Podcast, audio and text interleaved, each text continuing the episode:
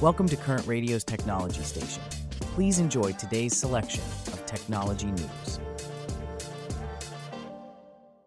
There's been a significant move from Spotify, Celeste. They're cutting around 17% of their jobs. It's their third round of layoffs this year. 17%. That's a substantial number, James. It seems like they're really trying to streamline their operations. But what's the reason behind this? Daniel Ek, Spotify's founder and CEO, has cited slow economic growth and rising capital costs as the main reasons. He mentioned in a note to employees that the company had capitalized on low cost capital in 2020 and 2021 to significantly invest in one. So, they're now trying to balance out those investments by reducing their workforce? That's a hard pill to swallow for the employees. Indeed, Celeste. Ek has acknowledged that this decision will impact many individuals who have made valuable contributions to the company. He even mentioned that many smart, talented, and hardworking people will be departing. That's over 1,500 employees if we're talking about 17% of a 10,000 strong workforce. That's quite a blow. Absolutely. And this isn't the first time Spotify has made such a move. They cut about 6% of jobs in June this year and a few hundred more in January. Ek did say that he realizes that the size of this reduction might feel surprisingly large given Spotify's recent positive earnings report and performance. So, they had a good earnings report and they're still cutting jobs? That must be confusing for the employees. Ek did mention that they considered making smaller reductions throughout 2024 and 2025. But given the gap between their financial goal state and their current operational costs, he decided that a substantial action to right size their costs was the best option to. So it's a case of short term pain for long term gain. But it's not just Spotify, right? Other tech companies are also cutting back? That's correct, Celeste. Globally, industries have seen significant layoffs this year, totaling over 225,000 employees. This is due to economic volatility, higher interest rates, and evolving consumer patterns. The tech sector, including firms like Amazon, Google, Meta, Twitter, and Netflix, is also experiencing notable cutbacks. That's a lot of uncertainty in the market. It's a tough time for employees across the board. Absolutely, Celeste. It's a challenging period, and it's essential for these companies to navigate these times responsibly while minimizing the impact on their employees as much as possible. Speaking of challenges faced by tech companies, let's shift gears to a different kind of issue that's been making headlines.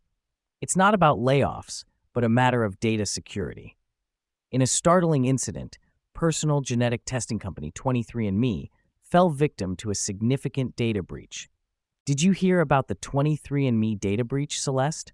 It seems the hackers got access to around 14,000 customer accounts.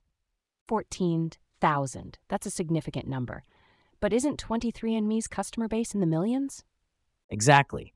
They have over 14 million customers worldwide. So the breached accounts represent 0.1% of their customer base.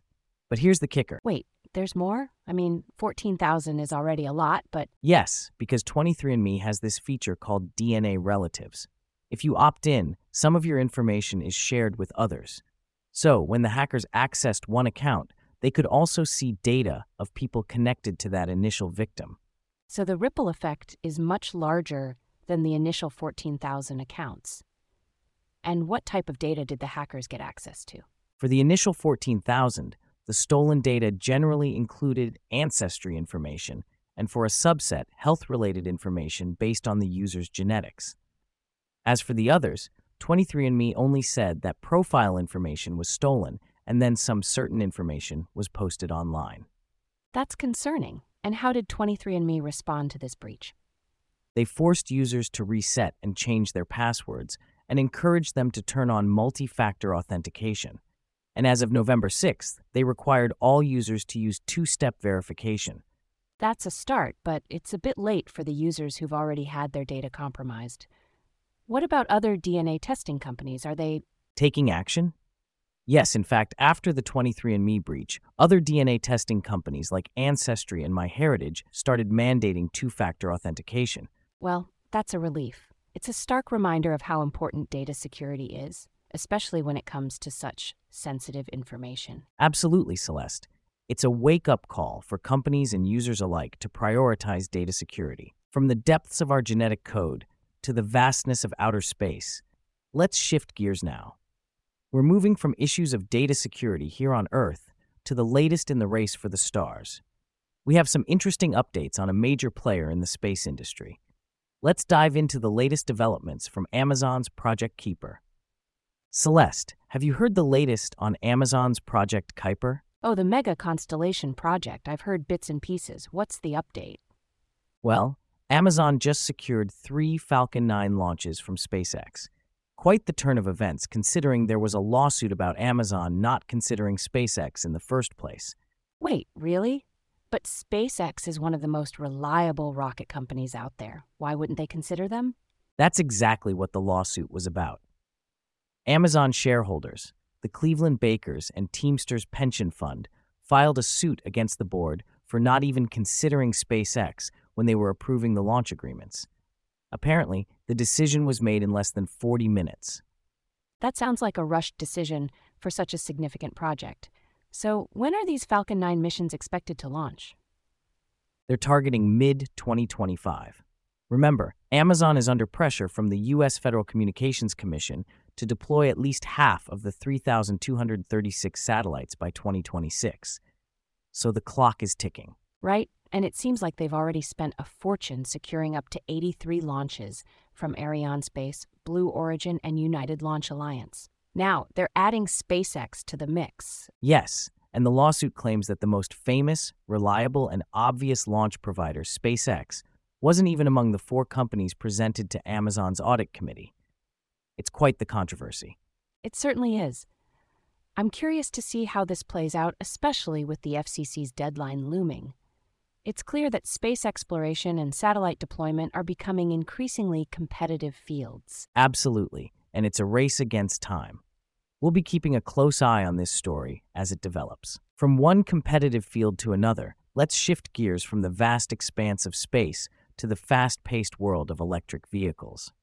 As we've seen, navigating the challenges of a rapidly evolving industry requires strategic moves and constant adjustments. Speaking of adjustments, there's an interesting development in the EV market that's worth our attention. So, Fisker, the electric vehicle startup, has made an interesting move. They've cut their annual production guidance to free up $300 million in working capital. They're now expecting to produce about 10,000 vehicles this year. That's quite a significant drop from their initial forecast, isn't it? I recall them being quite bullish about their production numbers just a year ago. Absolutely, Celeste. They initially planned to produce 42,400 Ocean SUVs by the end of 2023, but that's been slashed multiple times since then. This is the fourth cut since spring. Sounds like they've had to adjust their expectations quite a bit. But this move is supposed to give them more flexibility, right? Yes, according to the business update, this is about freeing up capital and adjusting to the market conditions. Despite the cuts, CEO Henrik Fisker seems confident about the company's performance. He noted that they've overcome early delivery challenges and are now setting a strong pace as they prepare to close out 2023.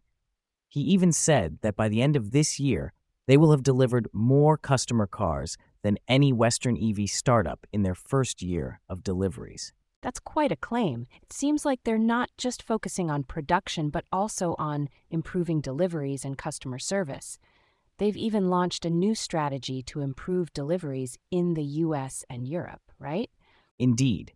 The details aren't entirely clear, but it seems to involve adding more logistics companies to speed up deliveries, increasing outreach to reservation holders, and opening more facilities dedicated to retail, deliveries, and service. They're also planning to launch a leasing program in the US, Canada, and Europe. Interesting. And what about their staffing situation? I heard they've had some turnover in their finance department. Yes, they've had some challenges there. They lost two chief accounting officers in a short period and had to delay filing their quarterly earnings report with the Securities and Exchange Commission. But they've recently hired Dan Quirk as their new executive vice president of finance and accounting and they've made a few other key hires as well. It's clear that Fisker is making some strategic moves to weather the challenges they've faced. It will be interesting to see how these changes impact their performance in the coming year. Absolutely, Celeste. The EV market is highly competitive and constantly evolving, so it's crucial for companies like Fisker to stay agile and adapt to changing conditions.